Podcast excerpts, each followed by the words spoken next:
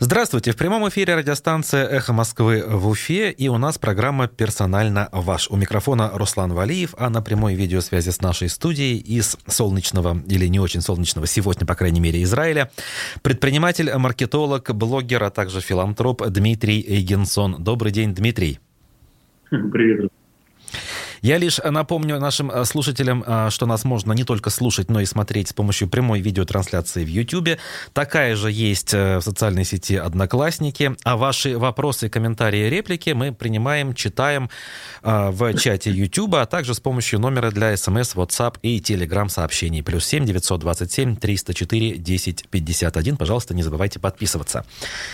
Знаете, Несколько лет назад, э, до того, как вы э, переехали из Уфы э, в Израиль, частенько я наблюдал в ваших соцсетях посты, связанные с погодными явлениями. То есть хочется солнца, море, а не вот это вот все. Я помню прям формулировка, она примерно так звучала раз от раза. Правильно ли я понимаю, что вот вопрос элементарного климата был очень важным и одним из ключевых при принятии решения? Или все-таки это, в общем-то, так, ну, подспудно подогревало, что ли, это желание? Я... Можно я на «ты»? Пожалуйста. Ну, тогда переходим на «ты». Окей. Угу. На «ты». Дело в том, вообще на «вы» ну, не говорит, но я как-то сначала шарахался, что надо с очень пожилым взрослым людям говорить «ты», а сейчас уже привык и уже по-другому. Дмитрий, вынужден перебить. Прошу говорить чуть ближе все-таки к микрофону, наверное, и более громко, потому что э, автоматика проглатывает. Короче, на «ты». Да. А, вот. А, вопрос, почему я переехал, почему мы переехали, почему мы такое решение приняли. Я сколько раз я пытался на эту тему подумать, поговорить, я так окончательного какого-то единого ответа у меня нет. Климат – это важная история, но, естественно, она не основополагающая. Это очень круто, когда есть возможность э, там, доехать, добежать, дойти до моря, когда большую часть года солнечно, когда всегда зелень, когда что-то цветет в любое время года. Но это не главное. Тем более, что, ну, надо сказать, что у такого климата, конечно, тоже есть свои недостатки. Например, ну вот сейчас зима, у нас дожди сейчас периодически, и вот, в домах, в помещениях прохладно. У меня вот включен кондиционер на тепло в моей студии уютный, и все равно прохладновато. Вот. А летом, например, наоборот, дикая жара, когда, ну, представь, вот, там 40-43 градуса а, днем, и дома ты все время под кондиционером, как только ты его выключаешь, сразу становится очень жарко. Ну, то есть есть свои минусы в этом климате, хотя в целом достаточно прикольно. Угу. Слушай, ну все это время ты все-таки остаешься в повестке нашей страны, нашей республики и, самое главное, нашего города, постоянно комментируешь э, посты, э, и вот, соответственно, вопрос. А, наблюдая со стороны, а, какое впечатление формируется о жизни, а, начнем с Уфы? А, кажется ли, что она не изменилась? Или кажется, что где-то стало лучше? Или наоборот, мы деградируем с каждым днем, и, соответственно, решение было принято абсолютно верно? Я бы не связывал вообще эти вещи. Я не... Смотри, я уезжал из Уфы... Окей, потому, можно отбросить. Э, уехал, не, не будем, как говорится, говорить жалею, не жалею, а вот именно просто со стороны как наблюдатель. А, человек, который теперь здесь не живет постоянно, как оценивает ситуацию? Вот уфимцы жалуются, да, они говорят, у нас все хуже и хуже. Условный снег у нас раньше убирали не очень хорошо, а теперь у нас убирают его отвратно плохо. То есть делают вывод, что мы деградируем.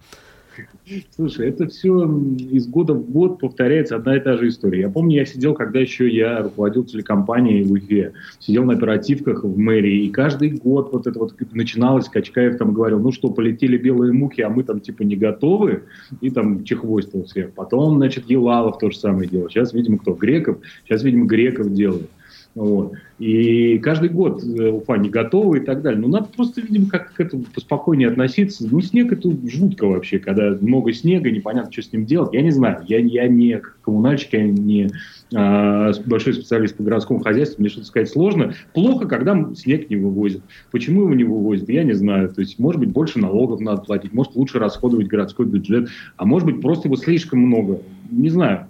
И я как бы с этим вопросом сейчас не сталкиваюсь, у меня другие вопросы здесь. Что, например, песчаная буря какая-нибудь пришла, и тебе все песком закидало, и надо вот вовремя, чтобы улицу тебе помыли. Или еще что-нибудь. Угу. Ну, понятно, да. Снег, наверное, это вот такая действительно материя на снег, извини, я хотел вот что сказать. Э, я не думаю, что Уфа деградирует или прогрессирует. Уфа, она идет по своему какому-то вот своему параллельному или перпендикулярному всему курсу. Уфа город особенный, честно. Я бывал во многих странах, во многих городах, и Уфа по-прежнему мой, наверное, любимый город, просто потому что я в ней прожил почти 40 лет, родился, сформировался и так далее. И там масса есть недостатков, огромное количество. Но точно так же есть в любом городе недостатки, в любой стране мира есть недостатки. Есть вещи, которыми можно восхищаться, есть вещи, которыми можно, которые можно ненавидеть. И брюзжание там уфимцев, ну это нормально, то есть надо брюзжать, надо критиковать, надо возмущаться. И я со стороны вижу, что много всего отвратительного происходит, и много вещей, которые меня радуют. Поэтому, ну, это нормальный какой-то Ну, ведь гармон. тут вопрос в чем? А что перевешивает, отвратительное или хорошее? И, соответственно, как люди в итоге принимают решение оставаться, а учить ли здесь детей, грубо говоря, открывать ли бизнес, или делать это в другом месте, где плюсов больше, чем минусов? В Москве, понятно, тоже минусы есть. Они есть и в Нью-Йорке, и где угодно. Слушай, я смотрю, вот, ну, у меня же окошечко очень узкое в Уфу сейчас. Это Facebook, по большому счету, наверное. Ну, это есть, довольно-таки показательная история, так? Ну, нет, она на самом деле довольно непоказательная. Там несколько тысяч человек, из которых большая часть людей уставшие, заколебавшиеся, которым э, надоело все, и которые хотят, устали от всего, от коронавируса, от власти, от безденежья, там еще от чего-то, и которые просто ну, вываливают это куда-то вот, в общественное пространство, канализирует. А я стараюсь такое, когда вижу, так, от таких людей избавляться в последнее время, потому что ну, я не хочу чужую вот эту канализацию к себе в душу пускать. Поэтому я такой, вот сейчас я собираюсь в Уфу приехать после 20-го, и я приеду, и я хочу, чтобы у меня была классная Уфа. Я хочу сходить куда-нибудь, я хочу повидаться с друзьями, я хочу в театр сходить, если он будет работать, и можно будет без опасений э, с, насчет эпидемиологической обстановки сходить, ну и так далее. Вот, постараюсь не замечать никаких там э, гадостей. У меня очень узкое окошко, Руслан. Рад бы сказать, но в основном вижу плохое, честно. Угу. А можно ли э, то же самое сказать, я не знаю, по, в целом обстановке, уже шире возьмем, да, в республике, в России, э, политической обстановке в том числе, которая все-таки за последние три года довольно-таки существенно, по мнению многих наблюдателей, скажем, изменилась? Не расслышал. Политические обстановки в республике ты имеешь Ну, я бы даже дальше сказал. В республике и в России в целом, да? То есть все-таки то, что я мы видели в 2018 году, и сейчас это разные вещи. Да? Я, я бы не стал отделять республику от России в плане общественно-политической э, обстановки, ну, как везде, так и в Башкирии, я думаю. Uh-huh. Меня, ну, честно, э, удручает то, что я вижу. А, ну, вот эти все вещи, которые происходят, все эти посадки, все эти э, истории связаны, ну, вот, ну, Лилю Чанышеву, да, закрыли в СИЗО, она же до сих пор в СИЗО. Конечно. Вот, знаешь, странная история, на самом деле, я Э, небольшой там фанат э, и вообще небольшой сторонник там, Навального и, и э, ну, я всегда смотрю расследования, которые делает фонд. Я следил там, ну, за тем, что делала Лиля и ее соратники. И это тоже мне, может быть, не очень близко было, потому что, ну, может быть, не очень где-то круто было сделано. Те же расследования башкирские, они там гораздо слабее. Но э, сам факт того, что там девушку сажают за ее политические убеждения, за попытку критиковать власть, там что-то подкопаться. Э, и даже дело не в том, что она в Башкирии чего-то кому-то насолила. То есть это решение, скорее всего, на мой взгляд, это федеральная история. Но мне кажется, что это слишком несимметричное и суровое наказание. Вот. И смотреть на это, честно говоря, печально. И каждый раз видеть сообщения от друзей, где метровыми буквами написано, что это иностранный агент там, и так далее. Но это какая-то глупость. Это как будто ты читаешь Салтыкова-Щедрина у себя в Фейсбуке постоянно. Это странно. Вот. Э, поэтому, ну да, печально. А то, что касается, ну, в целом, э, общественно-политической ситуации. Не знаю, я тоже стараюсь больше сейчас следить за тем, что в Израиле происходит, потому что, ну, глупо сидеть и работать, как бы, и заниматься там, своей жизнью здесь, и при этом переживать по поводу того, что там Конституцию поменяли в России. Мне ну, важнее, что здесь Конституция до сих пор не принята, на самом деле, должно быть. Угу. Вот. Ну, об этом поговорим. Все-таки хотелось бы как-то вот, это, вот эту часть подытожить. А возникает ли ощущение или, я не знаю, страх, опасение, что может до того дойти, да, в как, конечном итоге, что у нас граница, например, закроется, возникнет вновь железный занавес, и мы окажемся в таком режиме, в каком мы жили 70 лет при Советском Союзе. И тогда даже вот приехать на несколько дней в Уфу, например, не получится. И не удастся ну, увидеть друзей или родственников. Пачек, очков, и как иностранные туристы уже приедут, если меня ВЧК, так сказать, не, не, не расстреляет. Ну, Руслан, это шутки все, конечно, но шутки с такой горькой, как бы... Есть несколько печальных сценариев возможных. Это вот то, о чем ты говорил. Есть э, какой-то шанс, что произойдет распад страны там, да, на удельные э, княжества, и кто-то удачно этой ситуации сможет себя чувствовать, а кто-то будет а, за, за, за, за кого-то захлестнет волна крови. Вот, это тоже вариант. Но я думаю, что, ну, надеюсь, по крайней мере, верю, надеюсь в то, что здравый смысл все-таки возобладает, и вот эти э, железные рукавицы уже без бархатных перчаток и железные руки, которые я вижу, что они как-то немножко станут помягче, потому что я сомневаюсь, что ну, вообще возможно какой-то на нашем веку э, какой-то нормальный как бы, эволюционный ход событий, в котором вот меняется все, и приходит к власти, там, ну, условно, новый Горбачев, и говорит, все, ребят, свобода, там, равенство, братство, перестройка, ускорение гласности. И как бы появляются новые плюсы и новые минусы.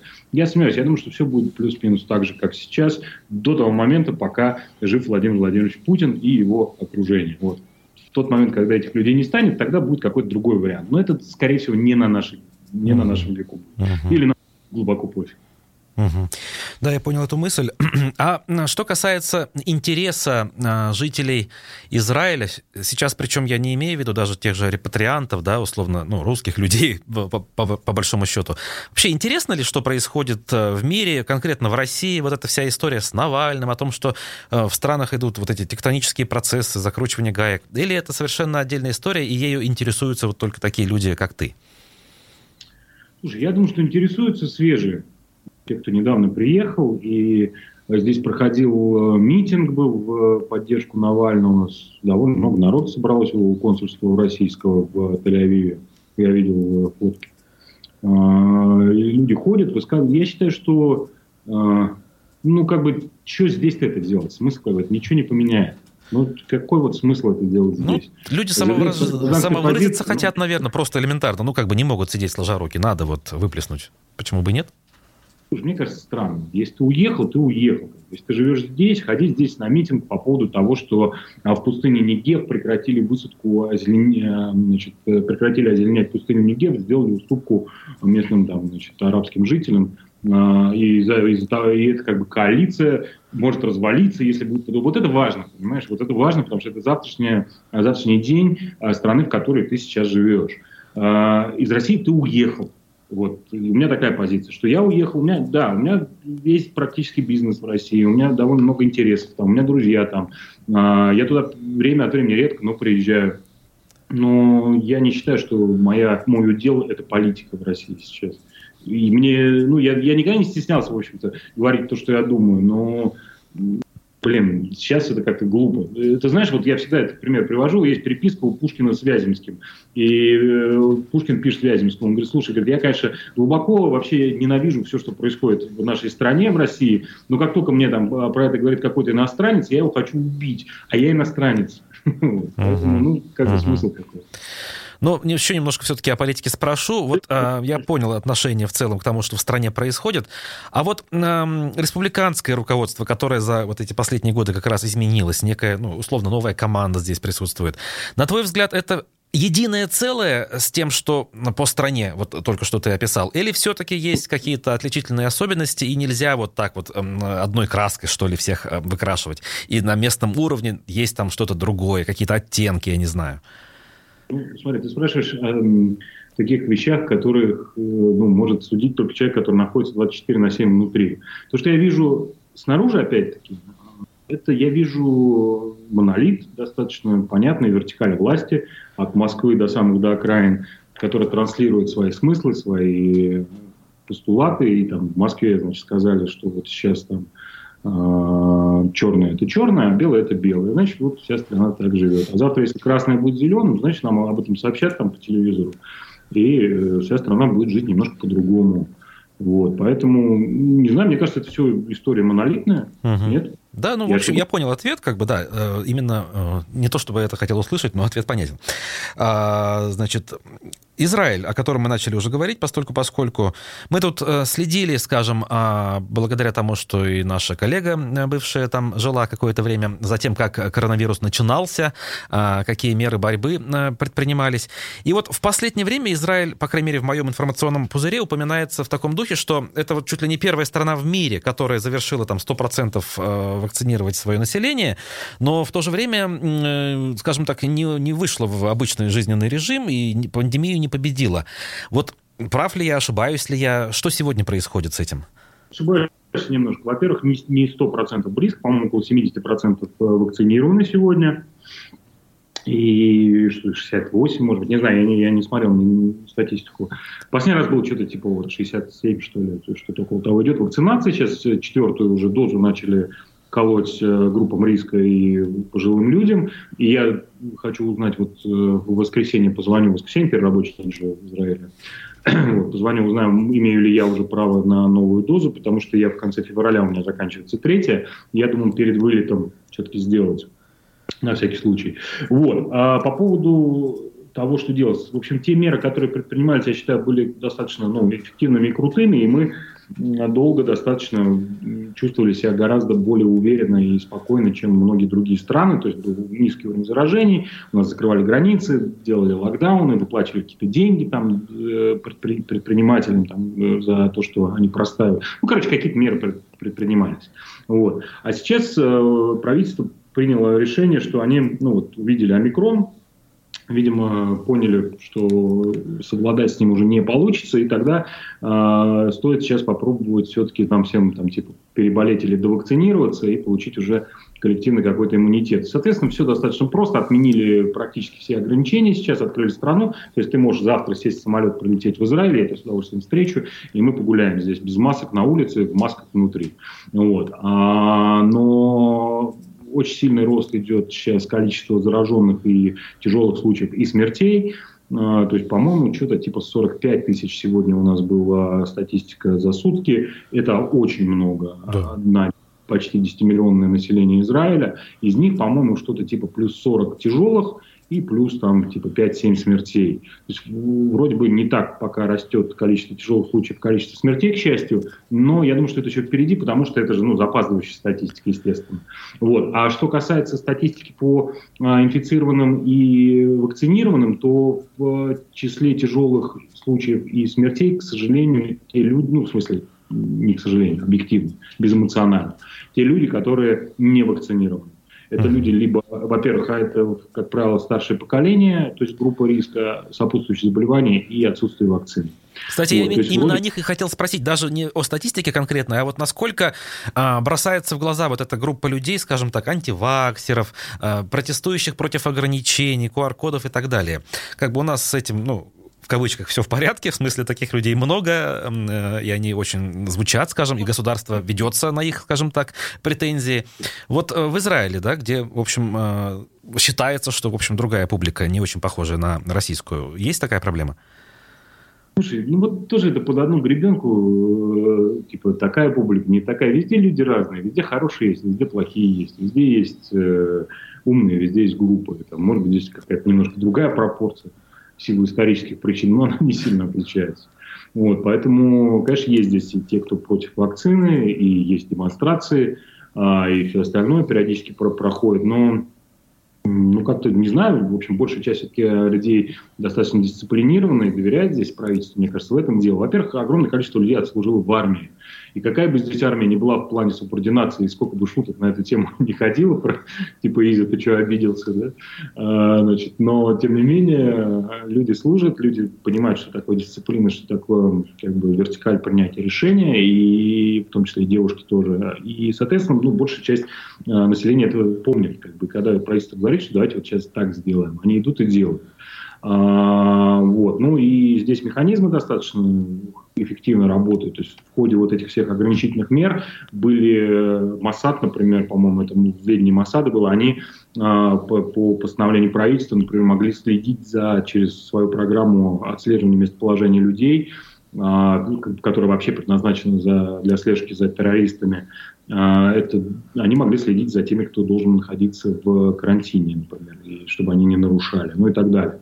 Вот. Сейчас стоят огромные очереди на проверку. Мы буквально вчера ходили, у нас сын приболел, ну, не короной в смысле, а приболел просто ангиной. И перед возвращением в детский садик нужно обязательно сдавать анализ на корону. И вот там очередь была, не знаю, человек, наверное, по 200 стояла очередь на улице. То есть все дисциплинированно стоят, ждут все в масках и так далее. То есть в целом, ну, у нас вот то, что я вижу, достаточно такое доверительное отношение. И я надеюсь, что... Ну, здесь, опять-таки, во-первых, медицина. Да, а, то есть ну, здесь медицина сильно отличается. То есть здесь уровень а, общедоступной социальной медицины – это уровень хорошей платной клиники, платной больницы в России. Uh-huh. Во-вторых, лекарства, говорят, завезли от коронавируса, что-то там придумали, или фазеровское лекарство какое-то привезли, или свои наши придумали, ну, типа лечат. Угу. Вот буквально недавно новость была, что тяжелый случай какой-то поправили. Дмитрий, Поэтому... мы должны прерваться все-таки. На этом давай сделаем паузу. Дело в том, что у нас впереди новости федеральные. Через 3-4 минуты мы продолжим разговор в программе «Персонально ваш» с Дмитрием Эгенсоном. Оставайтесь на эхе. А мы продолжаем прямой эфир программы «Персонально ваш» на волнах радиостанциях Москвы в Уфе, э, в э, видеотрансляции на нашем э, YouTube-канале, также в соцсети «Одноклассники» у нас ведется видеотрансляция. Вижу комментарии, тут и, значит, Дмитрия поддерживают некоторые, говорят, молодец, что вовремя уехал, и вопросы задают. К некоторым из вопросов мы обратимся буквально вот-вот. Я лишь напомню номер для СМС, WhatsApp и Telegram сообщений. Плюс 7 927 304 10 51. И напомню, что Дмитрий Эгинсон, предприниматель, маркетолог, блогер, филантроп у нас сегодня в гостях по видеосвязи. В общем, а, до перерыва мы ковид немного обсудили, по Израилю а, ситуацию поняли. В общем-то, все довольно-таки ожидаемо. А, и сразу, наверное, как раз вот к вопросам я и обращусь, которые нам прислали. Нас немного возвращают к повестке республики, повестке Уфы, и э, в связи с вашей специализацией, твоей специализацией задают вопрос. Значит, цитирую Владимира из Телеграма.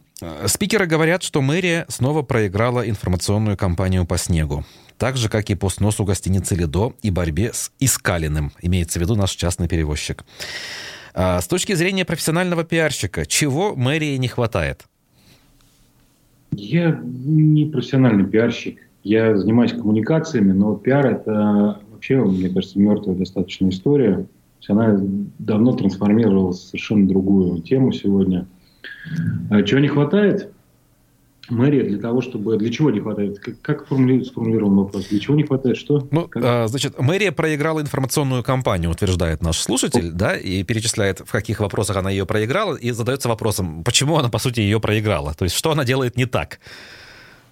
Ну, я думаю, что это вопрос, не, опять-таки, не к мэрии, а в целом к тем правилам э, публичных коммуникаций, которые сегодня установлены для а, чиновников, в том числе и муниципальных да, чиновников по всей России. Это гласные или негласные законы, я не знаю. Я думаю, что они наполовину такие, наполовину такие. А, проблема в тотальной закрытости сегодня институтов власти для нормального общения, отсутствие любви, искренности, доброты и, уязвимости, и вот, ну, демонстрации своей уязвимости, самой иронии, возможно. А, я думаю, что было бы гораздо... Во всех случаях, то есть там я очень мало знаю про конфликт с перевозчиком, я практически его не... не да вот снег, просто... можно оставить один вопрос. Вопрос снега, все остальное отбросить, в принципе, это одно и то же. Слушайте, я думаю, что если бы... Не, ну, есть на это наверняка какие-то объективные причины, почему снег э, лежит там и мешает людям ходить, ездить и так далее. Есть причины субъективные, которые можно было бы спокойно и беспроблемно исправить, как-то облегчить ситуацию. Но если говорить о э, вот этих пузырях по воде, которые должны пускаться как бы мэрией в плане информации, то, конечно, было бы хорошо делать две вещи. Делать превентивно э, какие-то публикации, не знаю, выступления и так далее, и делать их искренне из самой иронии. То есть, если нельзя обижаться на человека, который шутит над собой. Uh-huh. Вот. И если, например, ну, я не знаю, кто сейчас публичный спикер в мэрии, а мэр-то Греков, я читал, Да, да, его... да, все, пока да. Сказал, что он уже вроде уходит. Ну, как бы и, да, уже две недели происходит уход, но пока нет. Ну, это, знаете, как я был... Ну, ладно, не буду рассказывать. Это неправильная история. Э, короче, значит, э, неважно. Греков, не греков, кто бы это ни был. Абстрагируемся, конечно, в целом говорим.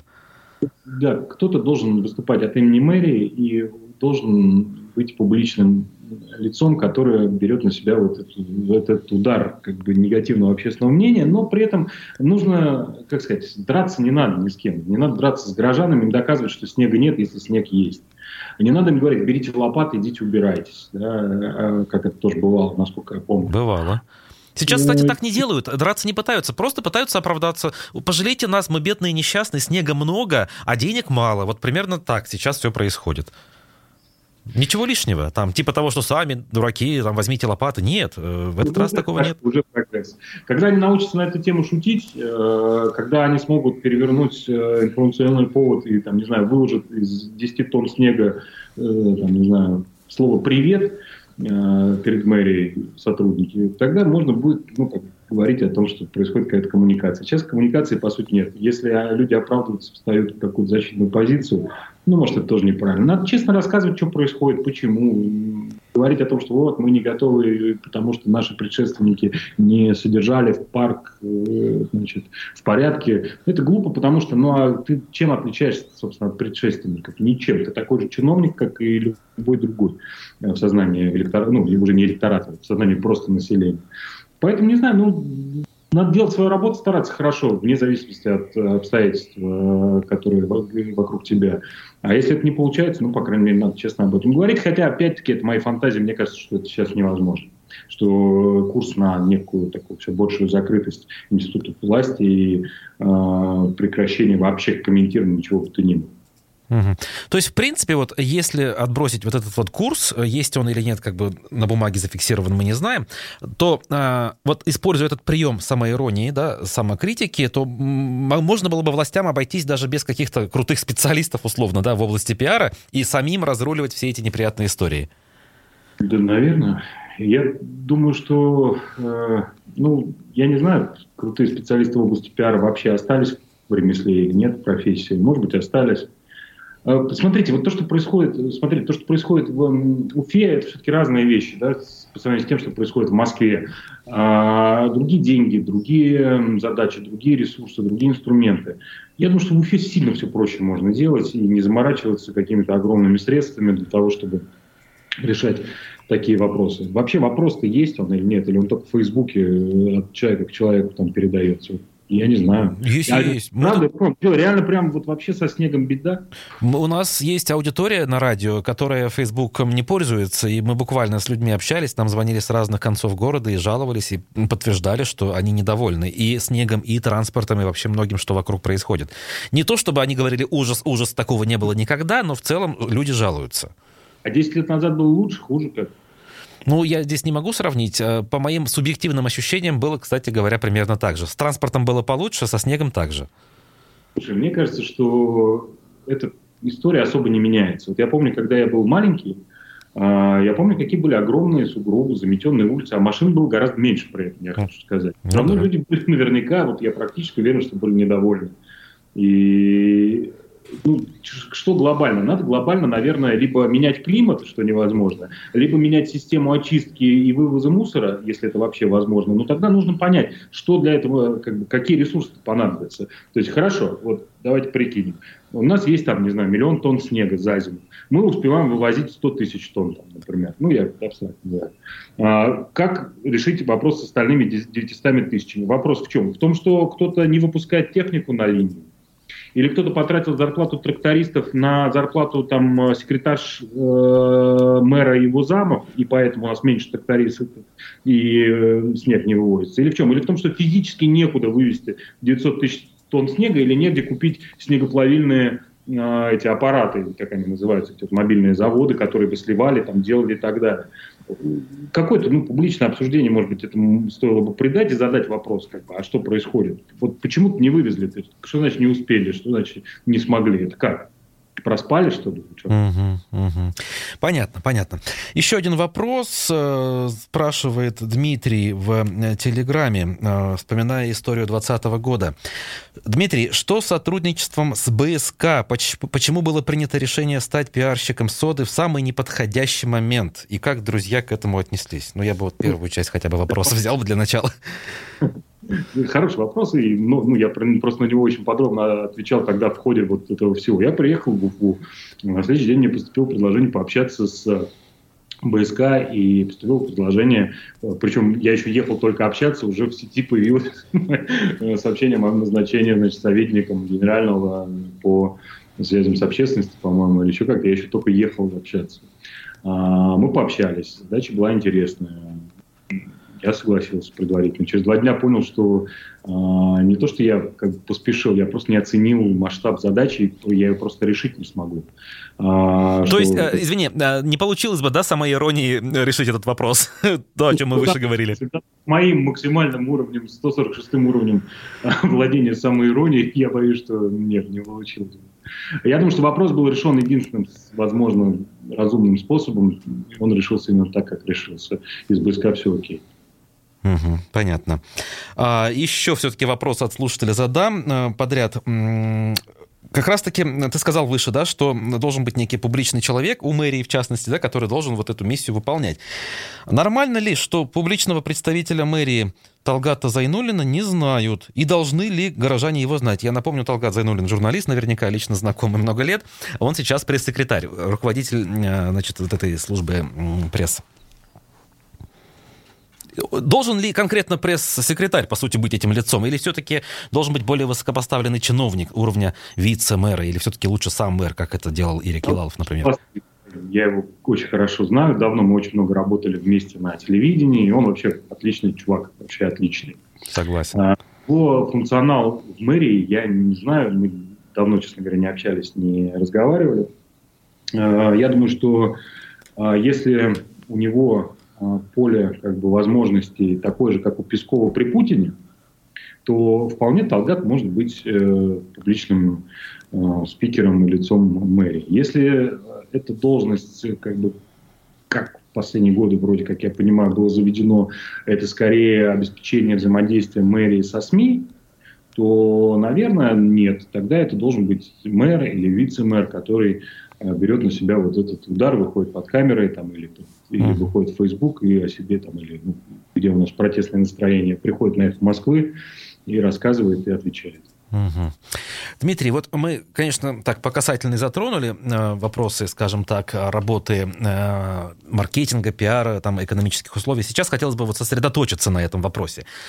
Опыт у тебя приличный. Вот э, в последнее время, в связи с теми изменениями политическими, в частности, о которых мы уже подробно сказали, насколько меняется ситуация на этом рынке у нас? Скукоживается он?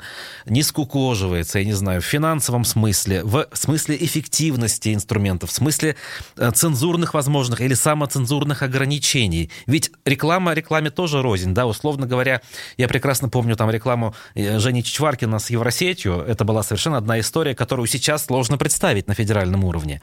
Вот что думаешь легко, по этому поводу? Легко. В ТикТоке ты можешь там все что угодно делать. Не, а, ну да, в интернете получается да. Но вот если отбросить все-таки самые передовые средства ну, распространения. Ты, ты помогаешь, в смысле, оценить, какая ситуация на, с рекламой на, не знаю, на Первом канале, я понятия не имею, мне интересно абсолютно. Ага. Смотри, то, что касается моего бизнеса, очень просто все.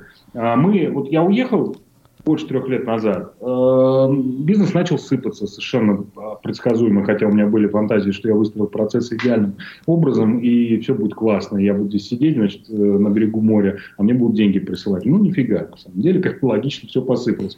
Мне пришлось очень активно, очень быстро, молниеносно начинать перестраивать компанию, сокращать издержки. В итоге мы, э, значит, там, ну, людей, как сказать, попросили, да, кого-то оставили, кого-то попросили, кого-то оставили в орбите, кого-то в штате, сократили, сократили издержки, так что, когда начался коронавирус, началась эта паника, мы были в супер вообще офигенных условиях, то есть у нас были небольшие затраты, и при этом все время росла маржа, и это продолжается до сих пор. Мы убрали лишние направления, закрыли все, что не нужно, то, где надо много движений делать, и а, где много маленьких чеков. Оставили направления, где мало достаточно крупных продаж. Вот. Это брендинг.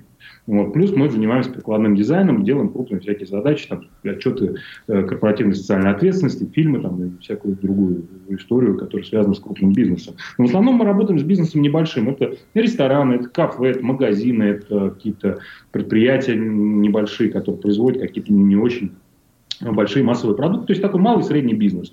Мы подняли цены в два раза количество заказов не изменилось. Мы подняли еще в полтора раза, количество заказов не изменилось. То есть мы чуть-чуть прыгаем, видимо, в более верхний сегмент. Если очень сильно паниковали в какой-то момент э, представители бизнеса, связанного с э, работой с очной с э, посетителями, то это в какой-то момент потом прекратилось. Все поняли, что худо-бедно как-то справиться. И у нас есть заказы за ресторанные области. Вот мы только что закончили большой заказ а, уфимские, это Пышка разделилась, там и мы одну из двух частей Пышки сделали новым брендом «Дюжина вкусов». Вот. А, поэтому довольно ну, неплохо вроде все. Я хочу сказать, Руслан, по своему личному вот, впечатлению, я последний раз приезжал, это было меньше года назад, я, честно говоря, офигел. Во-первых, арт-квадрат расцвел, то есть его прям наполнили всякими там классными заведениями, он выглядит вот так, как я его когда-то видел, когда мы начинали там с ним работать. Вот. Во-вторых, вообще просто куча каких-то заведений, люди какие-то нарядные. То есть, ну, мне все понравилось в этом плане, в плане общества потребления, которое можно там любить, можно не любить, но мы в нем живем. Все очень достаточно неплохо и растет, расцветает, и чуть-чуть осталось вот скоро, вот совсем скоро поедут беспилотные такси, надо просто чуть-чуть подождать. Угу. То есть нет ощущения, что вот в этом смысле Уфа деградирует по чекам, а, которые готовы, соответственно, за услуги маркетинга люди платить, по количеству этих самых заказов?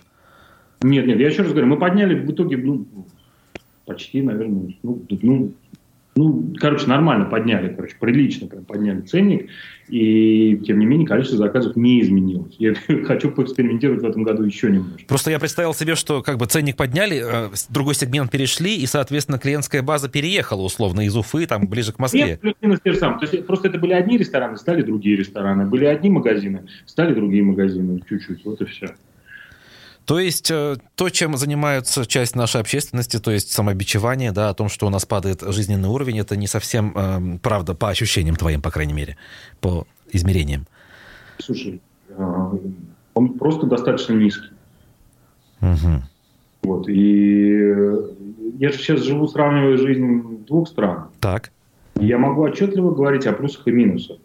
Плюсы, которые есть в Израиле, это моя возможность быть свободным человеком. Да? То есть моя возможность говорить то, что я думаю, не рискую там ничем, вплоть до самых оскорбительных вещей. Это мое неотъемлемое здесь право сказать премьер-министру, какой он в моем понимании. Нехороший человек, скажем так. Я понимаю сейчас особо нет. Угу. Это безопасность, несмотря на то, что есть конфликты, есть э, палестинский вопрос, есть обстрелы и так далее. А, тем не менее, такая достаточно серьезная, это серьезное, хорошее ощущение безопасности. И очень высокий уровень жизни, а, очень хорошая медицина, качественные продукты в магазинах. Все такое, ну, за это надо платить, потому что здесь очень-очень дорого. Это самая дорогая страна в мире.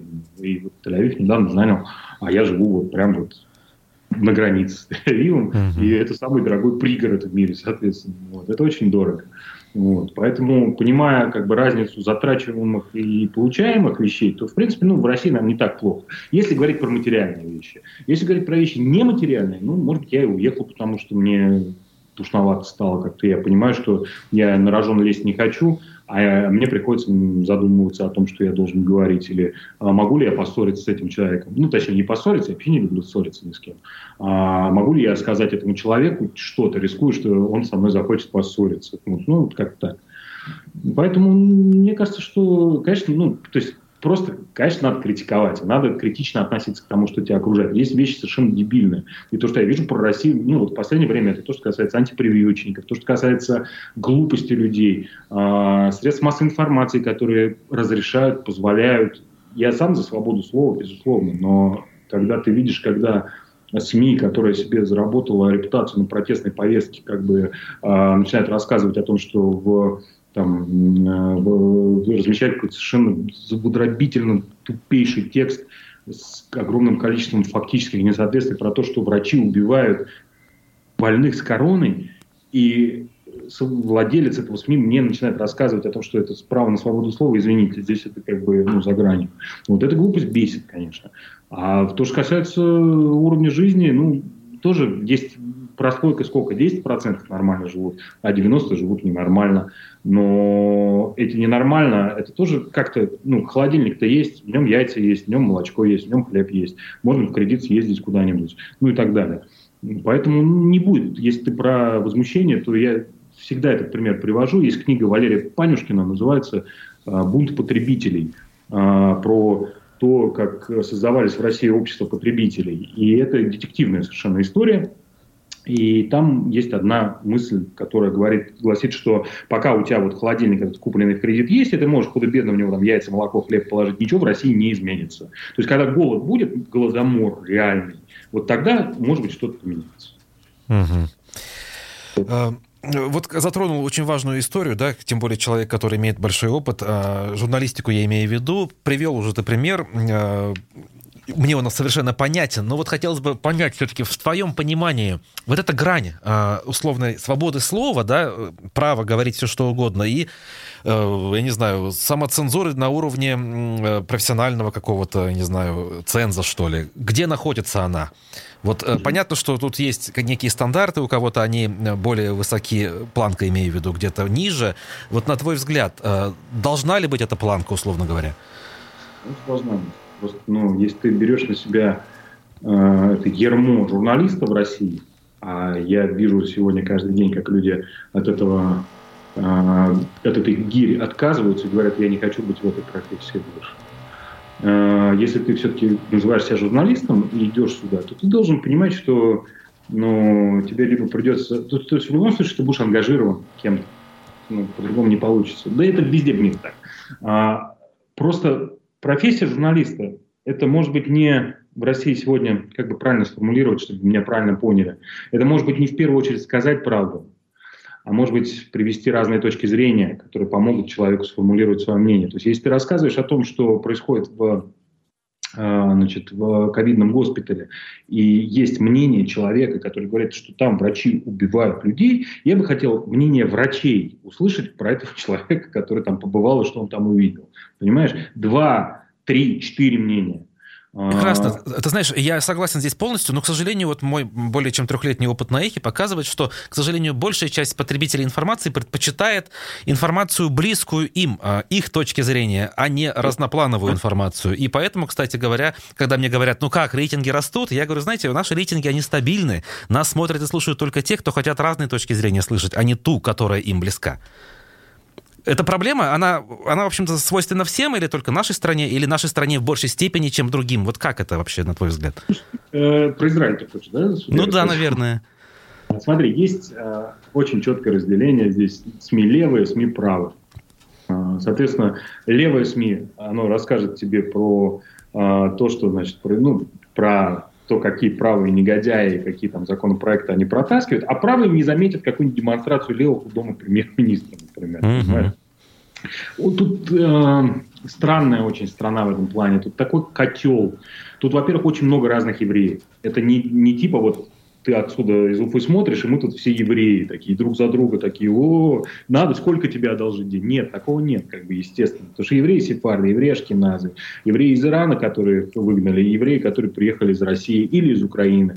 И приехали сегодня, приехали 15 лет назад. Они ходят вот в эту синагогу, или они ходят, вот, или вообще не ходят, или они в вязаной кипе ходят, или в бархат. Ну, короче, вот куча uh-huh. различий, и это все глобально. Это не просто типа вот э, разные там какой-то формы одежды. Это как будто ты белорус и чеченец, понимаешь? Вот настолько это все вот различается по менталитету и по всему, ну сильно. И поэтому и в правительстве там дикая каша. Вот сейчас коалиционное правительство создалось. Они сделали коалицию в первую очередь, я думаю, потому что хотели убрать предыдущее правительство Нетаньяху, который, там, не знаю, миллиард лет уже сидел, дольше, чем Путин. Ну да. Демократическим путем, на выборах, все такое, но тем не менее. ну, надоели всем уже. И э, пришли новые ребята, сказали, мы будем дружить, значит, с арабами, мы будем дружить, значит, сионисты будут дружить там с, с я не знаю, чуть не с антисемитами, и вот, ну, молодцы. Но это приводит к странным результатам сегодня. Я опять не берусь судить, потому что я здесь недавно в стране, и мне кажется, что вот мои там э, три года в стране и год там этого правительства или чуть меньше, это слишком мало, чтобы можно было говорить о каких-то выводах. Ну, тут это очень странно. Я тебя уверяю, что это, ну, в России все гораздо проще, прозрачнее, и все правила гораздо четче писано или не писано, чем здесь. Угу. Дмитрий, вижу на тебе э, худи с надписью «Не спится», думаю о Башкортостане. Я думаю, зрители в Ютубе тоже видят. Это специально для таких случаев, когда, значит, общаешься с Уфой, или для того, чтобы приехать сюда, или это прямо там носится? Я, я специально сегодня надел. На самом деле, это фраза, которая приписывается первому президенту Башкортостана Муртазе Рахимову. А, есть чудесный паблик ВКонтакте, на который я как-то напал и подписан, который, по-моему, так и называется, Муртаза Рахимов, где как кто-то от имени Муртазы Губайдовича пишет дикие смешные вещи. Это реально очень смешно. Вот. И одна из там, его постов был «Не спится, думаю о Башкортостане». И как-то на меня старгетировалась реклама а, этих вот, э, вот этих, ну, ребят, короче, решили делать э, худи там. 15 мерч. секунд. Угу. Да, короче говоря, я купил ее, в, когда приезжал в прошлый раз в Уфу, и с удовольствием ее нашел. Она мне очень идет, я считаю. Я ее надел специально, да. Спасибо большое. Предприниматель, маркетолог, блогер, э, филантроп Дмитрий Генцон был сегодня персонально вашим. Меня зовут Руслан Валиев. Всем хороших выходных. До свидания.